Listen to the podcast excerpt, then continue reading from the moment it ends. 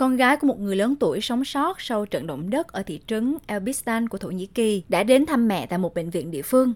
Lực lượng cứu hộ đã kéo Hatis Korkut ra khỏi đống đổ nát, nơi bà bị mắc kẹt hơn 72 giờ. Một người đàn ông 82 tuổi sống sót ở nhiệt độ khoảng âm 15 độ C. Vera Domas không thể giải thích làm thế nào mà mẹ cô có thể sống sót qua hoàn cảnh khắc nghiệt như vậy. İlk kız kardeşimi çıkarıyorlar bebekle çocukları. Vào ngày đầu tiên, em gái tôi và ba đứa con của tôi đã được giải cứu. Vào ngày thứ hai, lực lượng cứu hộ đã kéo thi thể của chị gái tôi cùng với chồng của chị ấy. Mọi thứ rất khó khăn. Tôi đã không thể chịu đựng được và nói với các anh trai của tôi đi giải cứu mẹ của tôi. Họ nói rằng họ đang tìm bà ấy. Tôi chưa bao giờ mất hy vọng. Tôi đã tin rằng bà ấy vẫn còn sống ở đâu đó. Bà câu kết ngay lập tức được đeo nẹp cổ và nhanh chóng đến bệnh viện, nơi các bác sĩ sau đó đã phải cắt bỏ một chân của bà. Tạ ơn Chúa, vào ngày thứ tư thì chúng tôi đã gặp lại mẹ tôi. Cảm ơn Chúa, bà ấy vẫn ổn. Chỉ có một điều là chân của bà ấy bị thương và bác sĩ đã cắt bỏ nó. Khoảng một chục người đã tổ chức một cuộc biểu tình thầm lặng ở vùng Tây Bắc Syria do phiến quân kiểm soát. Họ đang phản đối trước phản ứng chậm chạp của quốc tế trong việc giúp đỡ các nạn nhân động đất. Một nhà vận động nói rằng thậm chí đến ngày thứ tư sau khi động đất xảy ra, vẫn không có bất kỳ sự trợ giúp nào đến khu vực này. Luật sư và nhà hoạt động Ahmad Mando đang đặt câu hỏi liệu phân biệt chủng tộc có phải là một yếu tố hay không? Chúng ta đã đến ngày thứ tư của trận động đất. Hơn 90 giờ đã trôi qua và các đội cứu hộ vẫn đang nỗ lực để cứu nhiều người. Không có sự trợ giúp nào đến khu vực này. Họ không hề cung cấp cho chúng tôi cầu hàng không, cũng không có bất kỳ thiết bị hạng nặng nào. Biên giới mở với Thổ Nhĩ Kỳ, nhưng tại sao lại không hành động? Không hành động này là điều thực sự kỳ lạ. Nhiệm vụ của cộng đồng quốc tế ở đâu? Đây là một sự phân biệt chủng tộc. Chương trình Lương thực Thế giới của Liên Hiệp Quốc đã bắt đầu phân phát lương thực cho các khu vực bị ảnh hưởng ở Syria. Xe tải đã đến các thành phố Aleppo và Chindaris và những bữa ăn nóng hổi được phân phát cho hàng ngàn người.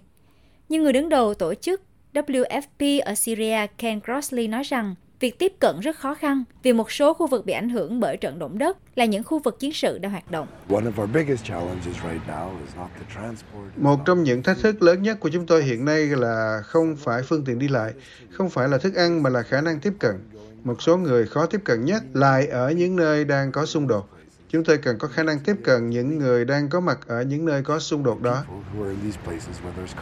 Gia Peterson, đặc phái viên của Tổng thư ký Liên Hiệp Quốc về Syria đang kêu gọi thêm sự hỗ trợ quốc tế. We need support to go in uh, to the northwest. Chúng tôi cần hỗ trợ để đi vào phía Tây Bắc.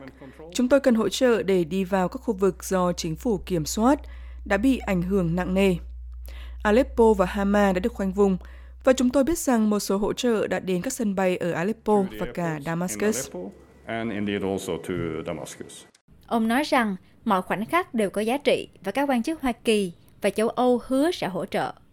We need to do everything. Chúng ta cần phải làm mọi thứ để bảo đảm rằng không có trở ngại nào làm trì hoãn hỗ trợ cứu sinh cần thiết ở Syria. Và tôi đã thảo luận cụ thể về vấn đề này với các đại diện từ Hoa Kỳ và Liên minh Âu Châu.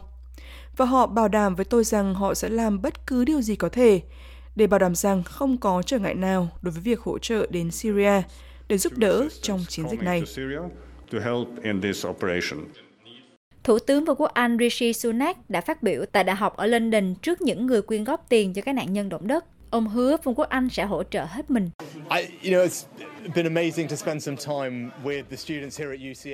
Thật tuyệt vời khi dành thời gian với các sinh viên ở Đại học London, những người đã cùng tổ chức quyên góp cho các nạn nhân ở Thổ Nhĩ Kỳ bị ảnh hưởng bởi thảm kịch khủng khiếp này. Và tôi chắc rằng việc này đang được nhân rộng trên khắp đất nước. Thực sự rất khó để hiểu được quy mô của thảm kịch đã xảy ra. Gần 20.000 người đã thiệt mạng. Với tư cách là một người cha, nhìn các bậc cha mẹ nỗ lực tìm kiếm con nhỏ của họ trong đống đổ nát thật là đau lòng. Và chúng tôi sẽ làm mọi thứ có thể để giúp đỡ Thổ Nhĩ Kỳ. Theo ông Sunak, ông đã nói chuyện với người đồng cấp Thổ Nhĩ Kỳ về việc cung cấp viện trợ. Ông cho biết Vương quốc Anh đang cung cấp các thiết bị như lều và chăn và tài trợ cho các đội cứu hộ nhân đạo. So I spoke to Tôi đã nói chuyện với Tổng thống Thổ Nhĩ Kỳ vài ngày trước và nói với ông ấy rằng chúng tôi sẽ làm mọi thứ có thể. Điều cấp bách nhất mà ông ấy yêu cầu tôi là các đội tìm kiếm và cứu hộ. mà chúng tôi đã gửi vào đầu tuần này. 77 chuyên gia tìm kiếm và các đội cứu hộ họ đang ra sức giúp tìm kiếm những người bị mắc kẹt trong đống đổ nát. Chúng tôi cũng đang gửi hàng ngàn thiết bị để mọi người được an toàn trong thời gian ngắn. Đó là lều, chăn, quần áo, đó là thiết bị vệ sinh. Và chúng tôi cũng đang cung cấp thêm kinh phí cho tổ chức mũ bảo hiểm trắng ở Syria, đang cung cấp hỗ trợ nhân đạo tại chỗ. Nhưng chúng tôi sẽ tiếp tục làm những gì cần thiết để cung cấp hỗ trợ. Thật truyền cảm hứng khi nhìn thấy các nhóm như thế này tại Đại học London trong khi các sinh viên đang tổ chức quyên góp từ cộng đồng. Thật tuyệt vời và đó là lý do tại sao chính phủ cũng muốn hỗ trợ. Cơ quan quản lý thiên tai của Thổ Nhĩ Kỳ cho biết hơn 110.000 nhân viên cứu hộ đang tìm kiếm và giúp đỡ các nạn nhân.